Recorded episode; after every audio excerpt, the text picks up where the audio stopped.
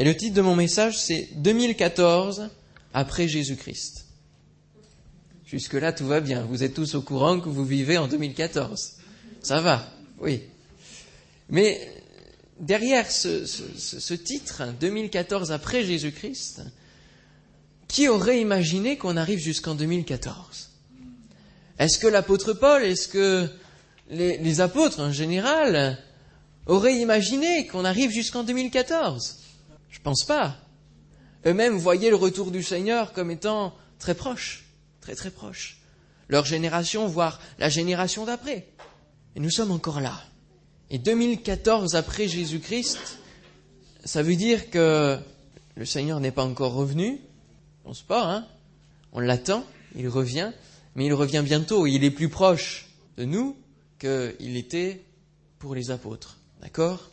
Et Dieu est patient il tarde. Il laisse les hommes venir vers lui. Il laisse la, porte de la grâce encore ouverte. Mais il est important de considérer les signes, les signes de son retour que lui-même a donnés que nous avons aussi dans certains écrits, que ce soit dans Daniel, que ce soit dans euh, l'Apocalypse, il y a des signes annonciateurs de son retour, des choses qui doivent s'accomplir petit à petit et qui, plus ils s'accomplissent, plus le retour du Seigneur se rapproche. Et plus ça doit être quelque chose qui nous alerte pour nous chrétiens de 2014. Alors, je vais vous inviter à ouvrir la parole de Dieu dans l'Évangile selon Marc, au chapitre 13, verset 32. Jésus parle et il dit, Pour ce qui est du jour ou de l'heure, personne ne le sait, ni les anges dans le ciel, ni le Fils, mais le Père seul. Prenez garde, veillez et priez, car vous ne savez quand ce temps viendra. Il en sera comme d'un homme qui, partant pour un voyage, laisse sa maison, remet l'autorité à ses serviteurs, indique à chacun sa tâche, et ordonne au portier de veiller. Veillez donc, car vous ne savez quand viendra le maître de la maison, ou le soir, ou au milieu de la nuit, ou au chant du coq, ou le matin. Craignez qu'il ne vous trouve endormi à son arrivée soudaine. Ce que je vous dis, je le dis à tous, veillez. Amen. Veillez. C'est un mot qui ressort.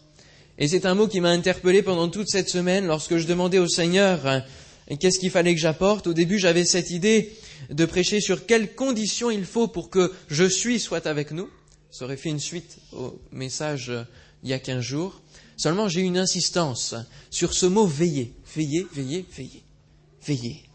Et c'est vrai que Dieu est patient, les signes s'accomplissent petit à petit, mais il, est dommage que beaucoup de chrétiens ne regardent pas ces signes, ne s'attendent plus au retour du Seigneur. Se disent oui, mais je sais que le Seigneur doit revenir, mais bon, pour l'instant, il y a encore plein de choses qui doivent se faire, qui doivent s'accomplir. Euh, j'ai encore du temps devant moi.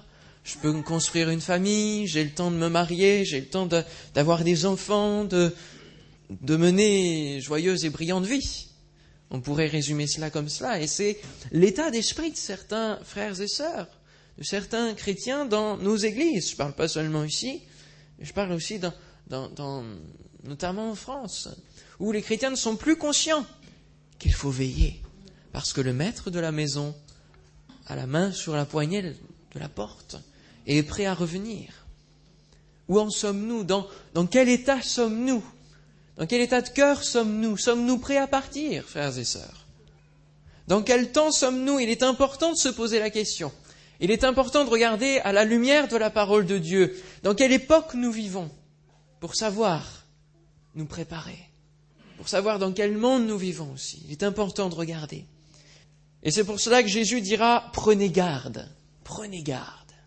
Dans quel temps sommes-nous? Quelle heure est-il? À l'horloge du Seigneur Nous savons bien que notre temps n'est pas la même considération que son temps à lui, puisqu'il est éternel. Nous, nous sommes conditionnés avec des minutes, des secondes, des heures, des mois, des jours. Nous avons tout un calendrier, nous sommes conditionnés dans une notion de temps mais lui, son temps n'est pas le même. Et son horloge n'est pas le même, la même. Et on sait bien, la parole le dit, pour lui, un jour est comme mille ans, et mille ans sont comme un jour. C'est pour cela qu'il faut prendre garde, parce que il peut venir soudainement. Pourquoi? Parce que mille ans pour nous, pour lui, il va le réduire en un jour. Alors les signes qui peuvent s'accomplir en mille ans, voyez, ça peut vite passer et nous surprendre, nous surprendre, venir soudainement, parce que son temps n'est pas le même. Alors quelle heure est-il à l'horloge de Dieu? Dans la parole de Dieu, il nous est parlé aussi des ouvriers de la... De quelle heure? La dernière, la onzième heure. La onzième heure, la dernière heure. Alors sommes-nous à onze heures, à, l'horloge de Dieu, sachant que minuit est le symbole de sa venue? Ou sommes-nous plus près de minuit moins cinq, par là? Je pense qu'on est dans, dans, arrivé dans cette heure-là. Et chose étonnante, c'est que le monde, ceux qui ne sont pas chrétiens, observent, prennent garde, plus que certains chrétiens. Savez-vous qu'il existe une horloge du monde, une horloge de la fin du monde, qui a été mise en place à la suite de la guerre froide?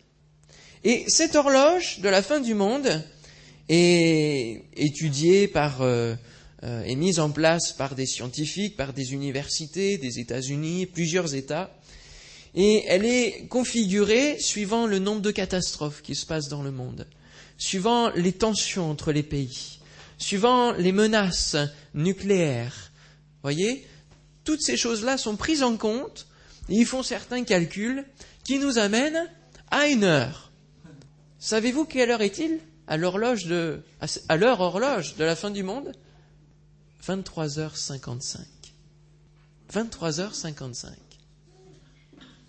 C'est étonnant quand même. C'est un fait qui, bon, c'est vrai, il ne faut pas prendre ça forcément à la lettre, mais ça peut nous faire réfléchir sur le fait que même le monde voit bien que son propre monde ne tourne pas rond et que la fin est proche, que la fin est proche. Alors ça, c'était il y a deux ans. Ils l'ont réactualisé il y a deux ans, janvier 2012, 23h55. Alors deux ans plus tard, on en est où? Peut-être vont-ils l'actualiser, je ne sais, mais on en est où? Et à la lumière de la parole de Dieu, c'est beaucoup plus important, nous devrions, nous aussi, savoir à quelle heure nous sommes, dans quel temps nous sommes et nous vivons. Amen. C'est important. Ils observent, ils observent. Et avant ce texte que nous avons lu, Jésus va décrire justement tous ces signes. Et on va en lire ensemble un petit peu, pour savoir et, comparer avec notre monde aujourd'hui. Alors prenons le début de ce chapitre 13, où Jésus va annoncer quelques signes de la fin du monde. Lorsque Jésus sortit du temple, le premier verset, un des disciples lui dit, Maître, regarde, quelle pierre et quelle construction. En parlant du temple, Jésus lui dit, Vois-tu ces grandes constructions, il ne restera pas pierre sur pierre qui ne soit renversée. Il s'assit sur la montagne des Oliviers en face du temple, et Pierre, Jacques et Jean et André lui firent en particulier cette question. Dis-nous, quand cela arrivera-t-il et à quel signe connaîtra-t-on que toutes ces choses vont s'accomplir? Jésus se mit alors à leur dire, Prenez garde que personne ne vous séduise, car plusieurs viendront sous mon nom, disant C'est moi, et ils séduiront beaucoup de gens. Quand vous entendrez parler de guerre et de bruit de guerre, ne soyez pas troublés, car il faut que ces choses arrivent. Mais cela ne sera pas encore la fin. Une nation s'élèvera contre une nation et un royaume contre un royaume. Il y aura des tremblements de terre en divers lieux. Il y aura des famines. Ce ne sera que le commencement des douleurs. Prenez garde à vous-même. On vous livrera aux tribunaux et vous serez battus de verges dans les synagogues. Vous comparaîtrez devant des gouverneurs et devant des rois à cause de moi pour leur servir de témoignage. Il faut premièrement que la bonne nouvelle soit prêchée à toutes les nations. Quand on vous emmènera pour vous livrer, ne vous inquiétez pas d'avance de ce que vous aurez à dire, mais dites ce qui vous sera donné à l'heure même, car ce n'est pas vous qui parlerez, mais l'Esprit Saint. Amen. On s'arrête là déjà et on regarde. Les disciples regardaient les pierres du temple, tout cela, et Jésus va leur dire, il ne restera pas pierre sur pierre qui ne soit renversée. Alors les disciples vont dire, mais dis-nous quand, ça va, ça va se produire, juste ça, finalement. Puis Jésus va partir sur tous, les signes finalement, de toute l'humanité, la suite de l'humanité. Il va, il va dévoiler un panorama des signes qui vont aller jusqu'à la fin du monde, de ce monde. Et la première chose, lorsqu'il dit il ne restera pas pierre sur pierre qui ne soit renversée, cela s'est produit de manière exacte. Lorsque euh, Titus, en 70 après Jésus-Christ, a, fait brûler euh, toutes choses dans, dans, Jérusalem, tout cela, le temple a été mis à mal, et puis euh, les, les, Romains en fait l'ont fait, et puis ils ont accusé les chrétiens, voyez. Et il n'est pas resté pierre sur pierre qui ne soit renversée. Ça ne veut pas dire que les pierres sont tombées toutes, elles sont toutes tombées mais elles ont été toutes renversées. Pourquoi? Parce qu'à l'intérieur, il y avait des, trésors, il y avait de l'or, il y avait des choses. Et les Romains ont tout, ont tout retourné, pierre par pierre, exactement comme le texte l'a dit. C'est les archéologues qui le disent. Et les archéologues confirment petit à petit le passé. C'est une bonne chose. Mais nous devons regarder à notre avenir et aux signes qui s'accomplissent présentement. Amen. Alors il dira ensuite, qu'il y a beaucoup de gens qui vont venir sous le nom de Jésus. Et combien d'énergumènes, excusez-moi l'expression, de phénomènes qui ont emmené des, foules de gens parce qu'ils se disaient être la réincarnation de Jésus, etc. Et encore, euh, il y a peu, hein, sur Internet, j'ai vu, il y en a un qui se fait passer pour, pour Jésus, tout cela. Mais, mais il y a des gens qui y croient, il y a des gens qui foncent dans tout cela. Faisons attention, nous ne sommes pas à l'abri de séduction plus sournoise encore. Ensuite, il dit, il y aura des guerres et des bruits de guerre. Cela, ça concerne de nombreux siècles de guerre dans partout le monde. Il dira, il faut que ces choses arrivent, mais ça ne sera pas encore la fin. Une nation s'élèvera contre une nation, un royaume contre un royaume, il y aura des tremblements de terre en divers lieux, il y aura des famines. Alors on se dit, oui, mais tout ça, comment savoir que c'est la fin? Parce que des tremblements de terre, il y en a tout le temps. Des famines, sur Terre, il y en a toujours une constante. Dans un pays, il y en a toujours.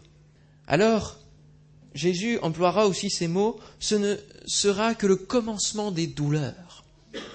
Et cela nous fait penser à cette image, une femme qui a des douleurs parce qu'elle est enceinte.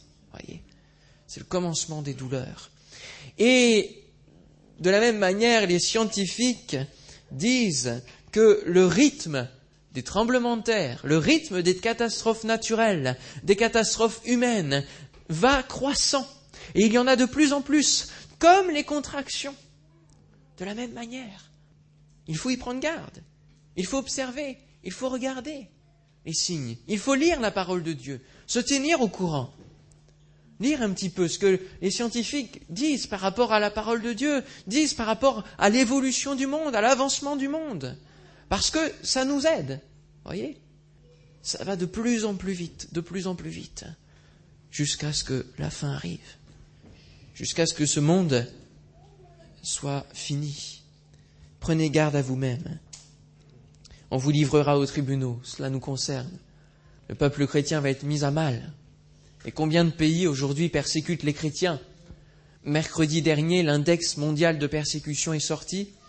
Euh, sur Paris, il a été dévoilé, et la Corée du Nord est toujours le premier persécuteur des chrétiens. Il y a plus de 50 pays où le niveau de tension sur les chrétiens, de pression sur les chrétiens, de persécution, de, mise à mort des chrétiens est fort. 50 pays. Sur euh, combien de pays? On en a plus de 200 à peu près, 250. Vous voyez? 300 pays. 50 pays plus les autres, hein, qui mettent des menaces plus ou moins fortes, hein, plus ou moins sournoises. Mais cela arrive, cela se renforce. Regardez même dans notre pays, petit à petit, même si la liberté est prônée, l'égalité, la démocratie, regardez toutes les lois qui viennent nous conditionner. La laïcité qui vient nous conditionner. Tu as le droit de croire, mais t'en parles pas. Eh oui. C'est cela. Tu as le droit de croire, mais t'en parles pas. Pas de prosélytisme, rien du tout. On est conditionné. Et puis tout ce qu'on va obliger d'inculquer à nos enfants dans les écoles. Je le dis et je le répète, et je pense que le Seigneur a mis sur moi le fait de veiller parce que, voyez la théorie du genre. Le jour, je posais la question pour savoir combien de personnes savaient ce que c'était. Et je pose la question ce matin, qui sait ce qu'est la théorie du genre? Trois personnes. Ça, ça va être enseigné normalement à la rentrée qui vient, en 2014, à vos enfants. On va leur dire qu'ils ont le droit de choisir leur sexualité. Et qu'on ne naît pas ni homme ni femme, mais on choisit. Et que le, sexe, les organes physiques ne définissent rien. La dépravation, la déconstruction des valeurs bibliques, tout cela va être inculqué. Et il faut être au courant, il faut être alerté pour pouvoir éduquer à notre tour les enfants et dire ce que vous avez entendu, faites attention là. Papa et maman croient en ça, croient en la parole de Dieu. Et vous avez, et vous allez de plus en plus avoir un devoir d'éducation et d'enseignement vis-à-vis de ce que l'école va dire. Il y a un signe dans la parole de Dieu, dans l'Apocalypse, parce qu'il y a beaucoup de signes aussi. Apocalypse 13, verset 16. Ouvrons ensemble Apocalypse 13, verset 16. Parce qu'il ne faut pas regarder seulement à ce qu'a dit Jésus, il y a d'autres signes encore ailleurs. Des choses peut-être plus compliquées, mais si vous lisez l'Apocalypse et que vous ne comprenez pas, n'hésitez pas, je vous l'ai dit, mon bureau est ouvert, mon mail est ouvert, et je peux répondre, venez nous voir, nous trouver, je ne comprends pas ce texte, etc. On aura peut-être l'occasion aussi le vendredi soir de l'étudier. Apocalypse 13, 16, et elle fit que tous, alors on parle de la bête dans elle, et elle fit que tous, petits et grands, riches et pauvres, libres et esclaves, reçoivent une marque sur leur main droite et sur leur front. C'est la fameuse marque de la bête. Alors il y a eu des tas de spéculations sur ce que pouvait être cette marque, vous voyez, hein, le chiffre 666, tout cela. Mais il est important de regarder où doit se mettre la marque sur la main droite et sur le front. Tiens, il n'y a pas longtemps, j'ai entendu parler qu'aux États-Unis, M. Barack Obama avait fait voter et validé avec tout le conseil, bien entendu, qui l'entoure, que les dossiers médicaux, parce que vous savez, il a remis tout ça en place aux États-Unis. Bon, il a fait de bonnes choses. Mais les dossiers médicaux allaient petit à petit se mettre sur une puce, et que cette puce-là allait être mise soit sur la main droite, parce que le meilleur c'est au poignet de la main droite, ou sur le front. Tiens. Et puis ça ne concerne pas que les dossiers médicaux. Parce que petit à petit, on va rajouter des choses, puis vous pourrez être suivi comme euh, et contrôlé, manipulé, suivi. Vous n'aurez plus de, liberté, de, on vous, on vous suivra partout où vous irez. La technologie GPS et Internet est tellement développée maintenant que ce sera très facile. Quelle position tiendrez-vous lorsque on vous obligera de la mettre? Il faut qu'on y réfléchisse, frères et sœurs. Parce que ça arrive. Que faire? Dire oui, dire non? Je pense qu'il y a une position à tenir là. Il y, a, quelque chose à faire. D'accord? Alors, je ne pense pas que les manifestations vont changer grand-chose. Ça n'arrive pas encore, mais ça va venir tout doucement. Mais il faut veiller, il faut prendre garde, il faut observer. Il ne faut pas être endormi, frères et sœurs. Amen.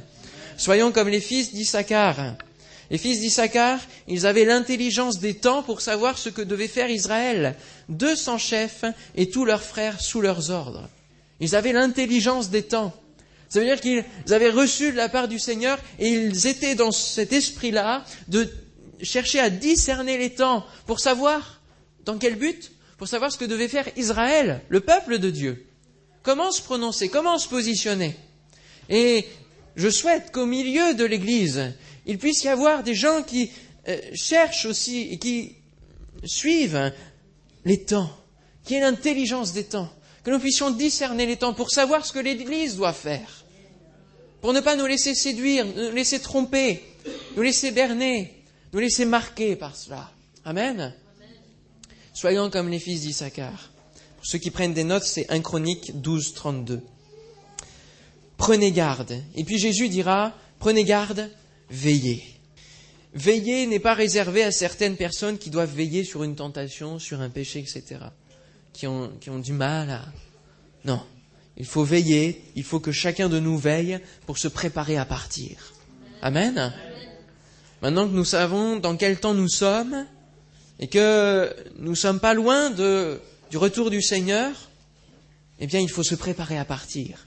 Nous sommes sur terre, mais il faut préparer les bagages, frères et sœurs. Il faut veiller. Comme la parabole. Est-ce que vous connaissez une parabole qui parle de cela?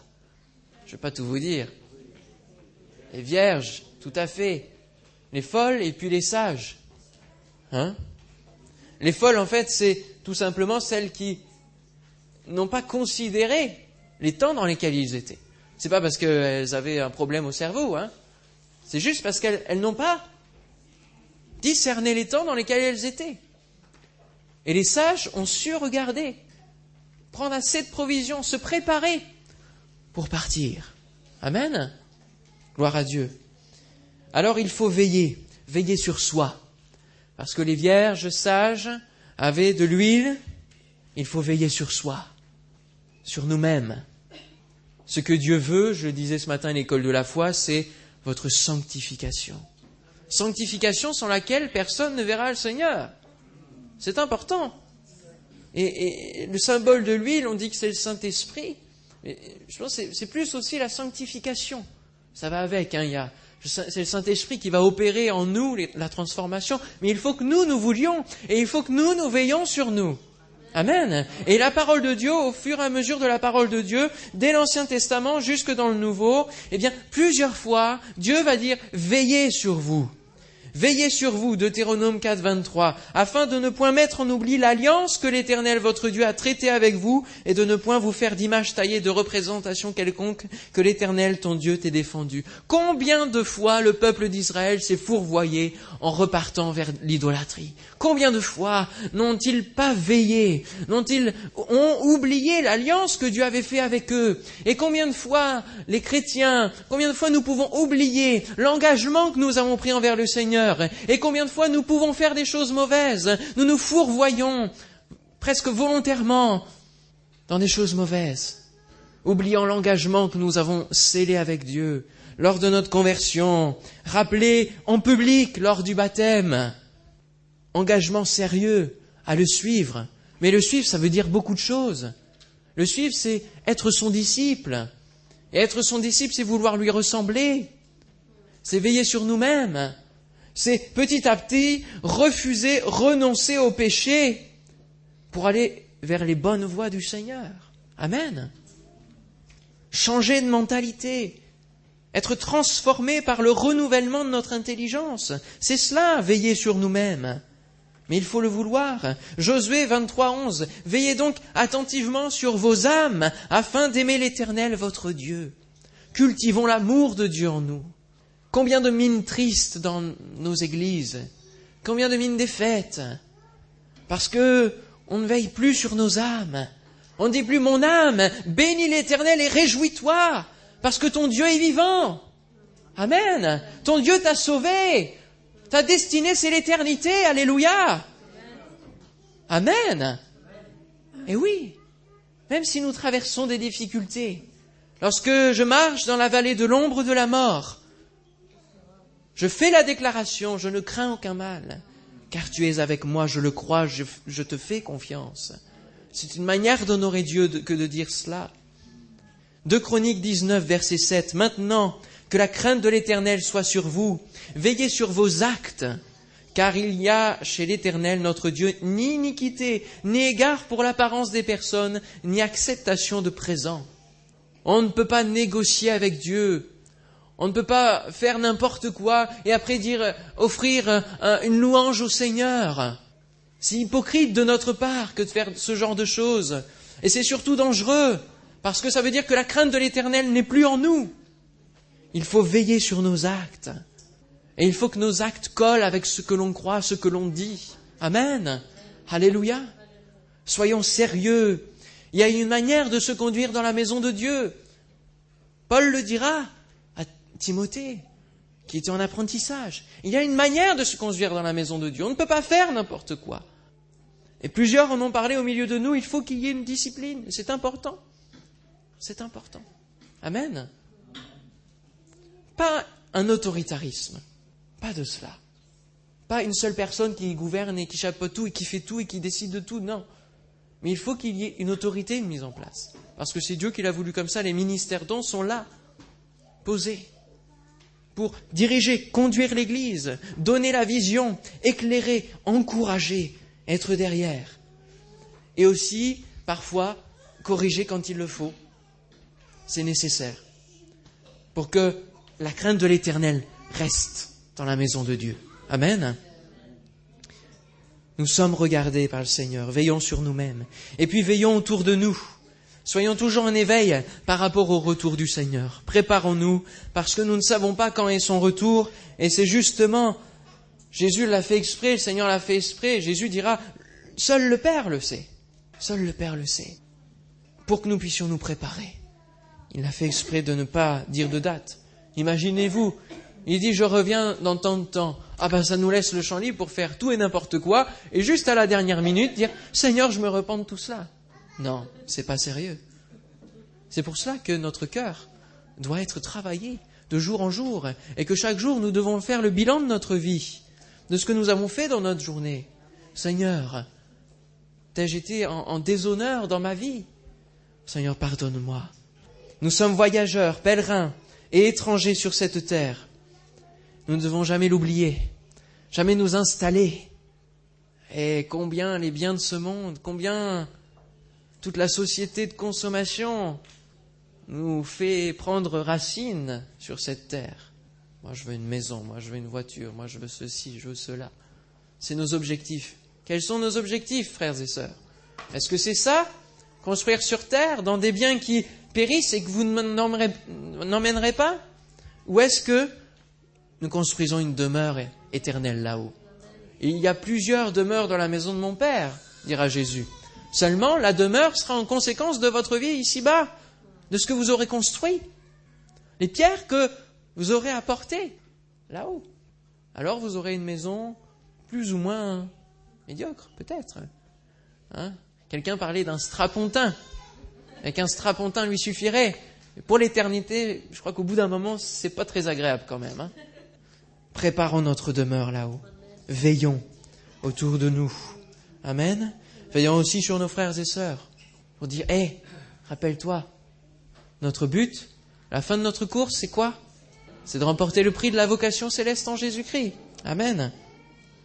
Nous sommes des sentinelles et les porte-paroles du Seigneur.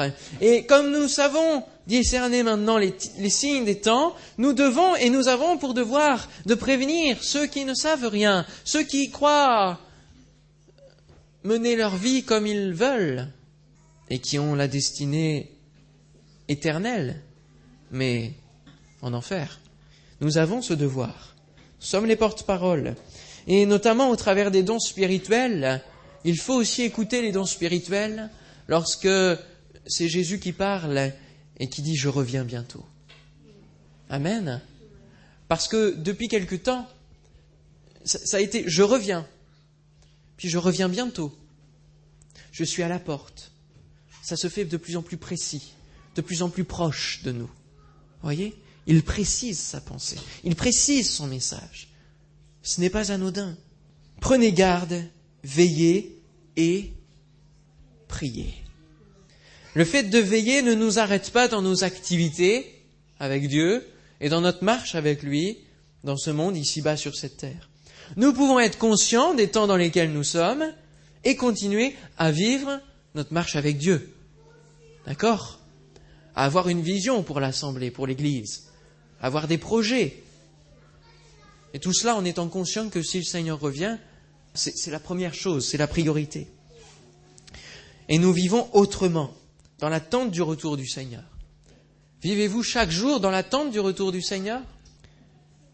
Comment voulez-vous que nous soyons éclairés si nous ne prions pas? Comment voulez-vous que notre Église avance si nous ne prions pas? Jésus met cette importance de veiller et de prier. Et on va voir que il y a une conséquence lorsque nous manquons de prière dans notre vision spirituelle, dans notre marche avec Dieu, si nous n'avons pas cette dimension de prière, eh bien, nous allons marcher d'échec en échec, en tout cas chaotiquement, dans notre vie avec Dieu. Nous avons vu Marc 13, peut-être 2013, et puis Marc 14 maintenant. Allons dans Marc 14, où Jésus va répéter le fait de veiller et prier. Dans un moment très important le concernant, il s'agit de la croix. Juste avant la croix. Dans le jardin de Gethsemane, Jésus va être là avec ses disciples il va y avoir un moment extrêmement important qui doit nous faire tirer des leçons pour notre vie. Marc, chapitre 14, verset 32 aussi. 32. Ils allèrent ensuite dans un lieu appelé Gethsemane et Jésus dit à ses disciples, Asseyez-vous ici pendant que je prierai. Il prit avec lui Pierre, Jacques et Jean, et il commença à éprouver de la frayeur et des angoisses. Il leur dit, Mon âme est triste jusqu'à la mort, restez ici et, et, veillez. D'accord? Donc, il y a l'ensemble des disciples. Il prend Pierre, Jacques et Jean, ceux qu'il a pris le plus souvent, il les amène plus près, il leur dit veillez. Et puis lui, il va aller s'approcher. Puis ayant fait quelques pas en avant, il se jeta contre terre et pria que s'il était possible, cette heure s'éloigne de lui. Vous voyez, il y a toujours la dimension de l'heure qui est là. D'accord? Il disait, Abba Père, que toutes choses te sont possibles, éloigne de moi cette coupe, toutefois, non pas ce que je veux, mais ce que tu veux. Et il, vint vers les disciples qu'il trouva endormis, et il dit à Pierre, Simon, tu dors, tu n'as pu veiller une heure. Veillez et priez afin que vous ne tombiez pas en tentation. L'esprit est bien disposé, mais la chair est faible. Il s'éloigna de nouveau et fit la même prière. Il revint et les trouva encore endormis, car leurs yeux étaient appesantis. Ils ne surent que lui répondre. Il revint pour la troisième fois et leur dit, Dormez maintenant et reposez de vous, c'est assez. L'heure est venue. Voici le Fils de l'homme est livré aux mains des pécheurs. Levez-vous, allons, voici celui qui me livre s'approche. Et un jour, Jésus dira, l'heure est venue. Je reviens, l'heure est venue. Levez-vous. Mais il attend aussi que nous soyons déjà debout. Amen. Quelle leçon nous pouvons retirer de ce passage? Pourquoi c'était important pour Jésus que ses disciples veillent et prient Pourquoi? Pourquoi c'était important pour Jésus de prier? Alors, dans sa prière, on comprend qu'il c'est une épreuve, et de taille par rapport à ce que nous pouvons vivre, peut-être, nous, la croix, et qui va le demander au Seigneur à ce que la croix s'éloigne de lui, mais seulement il remet sa volonté entre ses mains. Mais c'était important pour Jésus de veiller et de prier pour se préparer à cette épreuve. Et c'était important pour Jésus que les disciples veillent et prient avec lui pour que eux aussi soient préparés à cette épreuve. Seulement, les disciples se sont endormis. Et la tentation était là. Déjà, la première tentation, c'était de dormir. C'était le sommeil qui pesait là. Mais il y a eu d'autres tentations. La chair est faible. Et si nous ne prions pas face aux épreuves que nous allons rencontrer dans notre vie chrétienne, pour toute épreuve, si nous ne prions pas, nous ne serons pas préparés à la traverser. Et nous la traverserons en réagissant selon la chair. D'accord? Et c'est ce qui s'est passé. Lorsque les gardiens, tout ce cortège est arrivé, qu'est-ce qui s'est passé? Comment les disciples ont réagi? Parce qu'ils n'étaient pas préparés dans la prière pour cette épreuve, alors ils ont eu la tentation pour l'un de couper une oreille, il a réagi charnellement, on va tous les trucider, de renier Christ, de sauver sa peau, il y en a même un, il est parti tout nu, la tentation d'abandonner son maître. Et au verset 50, Jésus s'est retrouvé tout seul. Et tous tous l'abandonnèrent. Tous l'abandonnèrent. C'est pour cela que souvent les épreuves font que les chrétiens abandonnent la foi. Parce qu'ils ne veillent pas, parce qu'ils ne prient pas. C'est pour cela que la prière est importante. Elle nous prépare à affronter les difficultés, les épreuves de la vie, frères et sœurs. Veillez et priez. C'est primordial, surtout comme je l'ai dit, face aux signes qui vont arriver. Ce pas des choses faciles qui vont nous arriver, parce qu'on va les vivre aussi, jusqu'à ce que le Seigneur revienne. Il faut être préparé. Il faut prier pour savoir comment nous positionner. Il faut prier. Il revint et les trouva encore endormis, car leurs yeux étaient appesantis. Ils ne surent que lui répondre. Que répondrons-nous au Seigneur lorsqu'il reviendra? Serons-nous dans la confusion parce que nous n'aurons pas veillé, nous n'aurons pas pris le temps de prier? Nous aurons été accaparés par les choses de ce monde parce que finalement l'amour qui est dans notre cœur est plus porté sur ces choses que sur Dieu? Que répondrons-nous devant Dieu lorsqu'il nous demandera pourquoi la France n'est pas sauvée? Pourquoi nous ne sommes que 0,9% de chrétiens évangéliques, tout confondu Que répondrons-nous, frères et sœurs? Serons-nous debout, la tête haute, ou serons-nous dans la confusion? Que répondrons-nous devant Dieu lorsqu'il nous demandera pourquoi nous avons vécu dans cet environnement sans rien faire, alors que nous détenons une autorité, un pouvoir que personne n'a, la puissance du Saint-Esprit En conclusion, j'aimerais lire avec vous dans Éphésiens chapitre 5, versets 15 à 17. Il y a certains messages qui encouragent et il y en a certains qui nous font prendre conscience. Alors c'est vrai que je peux avoir un ton sérieux ce matin, peut-être plus que d'autres fois, mais le fait que le Seigneur m'impose ce mot, je l'ai pris vraiment très sérieusement. C'est quelque chose qui, doit nous faire prendre conscience dans quel état nous sommes, dans quel temps nous sommes, sommes-nous prêts Et le retour du Seigneur, c'est quelque chose de sérieux. Quand il reviendra, ce sera fait. Il n'y aura pas de je viens. Ah ben non, je viens pas. Non, pas de ça avec le Seigneur. Hein. D'accord? Chapitre 5 d'Éphésiens, verset 15, verset 8, parce que c'est un passage puissant aussi là. Verset 8. Autrefois vous étiez ténèbres, et maintenant vous êtes lumière dans le Seigneur, c'est-à-dire vous recevez l'éclairage du Saint-Esprit aussi. D'accord? Vous êtes éclairés pour les signes des temps. Marchez comme des enfants de lumière, car le fruit de la lumière consiste en toutes sortes de bonté, de justice et de vérité. Examinez ce qui est agréable au Seigneur, et ne prenez point part aux œuvres infructueuses des ténèbres, mais plutôt condamnez-les. Car il est honteux de dire ce qu'il faut en secret, mais tout ce qui est condamné est manifesté par la lumière, car tout ce qui est manifesté est lumière. C'est pour cela qu'il est dit, Réveille-toi, toi qui dors. Relève-toi d'entre les morts, et Christ t'éclairera. Prenez donc garde de vous conduire avec circonspection, non comme des insensés, mais comme des sages. Rachetez le temps, car les jours sont mauvais. C'est pourquoi ne soyez pas inconsidérés, mais comprenez quelle est la volonté du Seigneur. Ne vous enivrez pas de vin, c'est de la débauche. Soyez au contraire remplis de l'Esprit. Amen. Ne soyons pas inconsidérés, frères et sœurs, mais considérons dans quel temps nous sommes. Amen. Considérons le retour du Seigneur qui est proche. Je suis à la porte, je viens bientôt. Amen. Alléluia.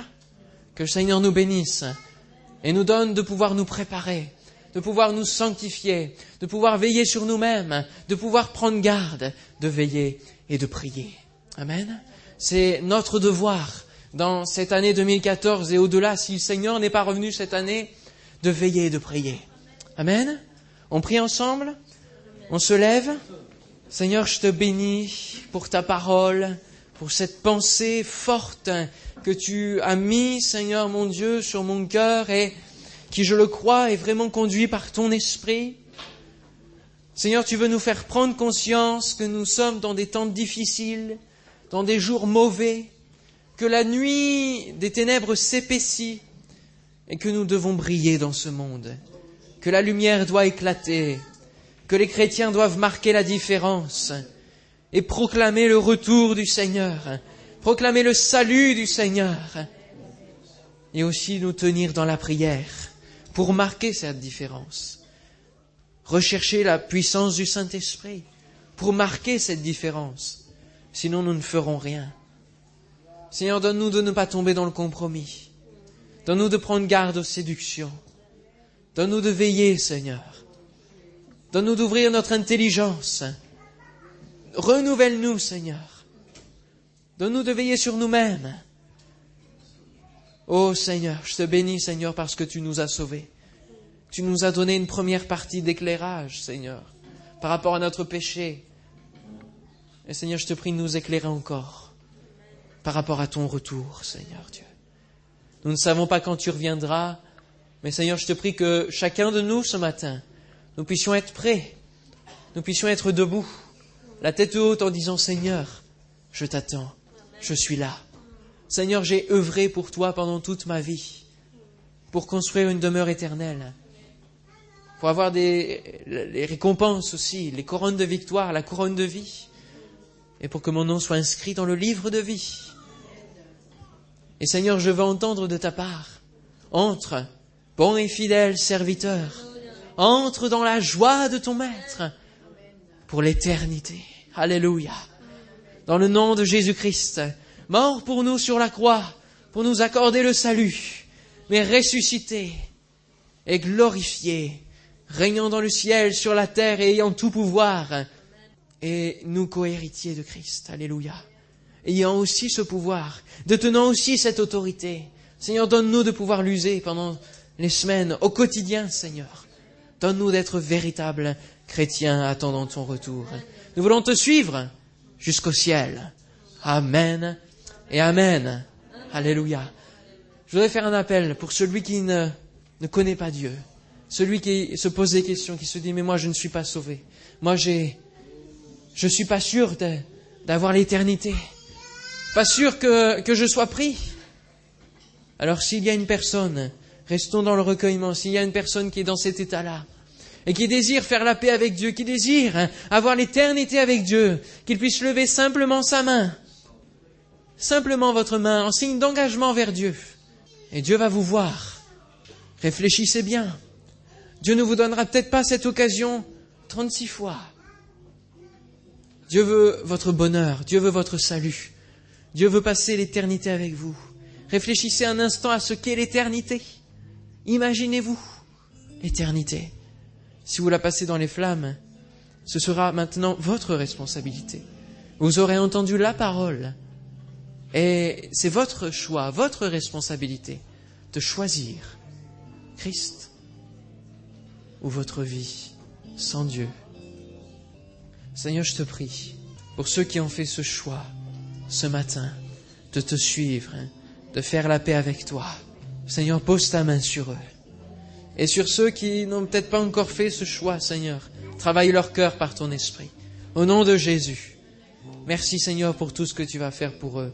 Seigneur, donne-leur de s'accrocher à toi. Dans le nom de Jésus. Amen. Merci, Père. Amen. Alléluia. Amen. Gloire à Dieu.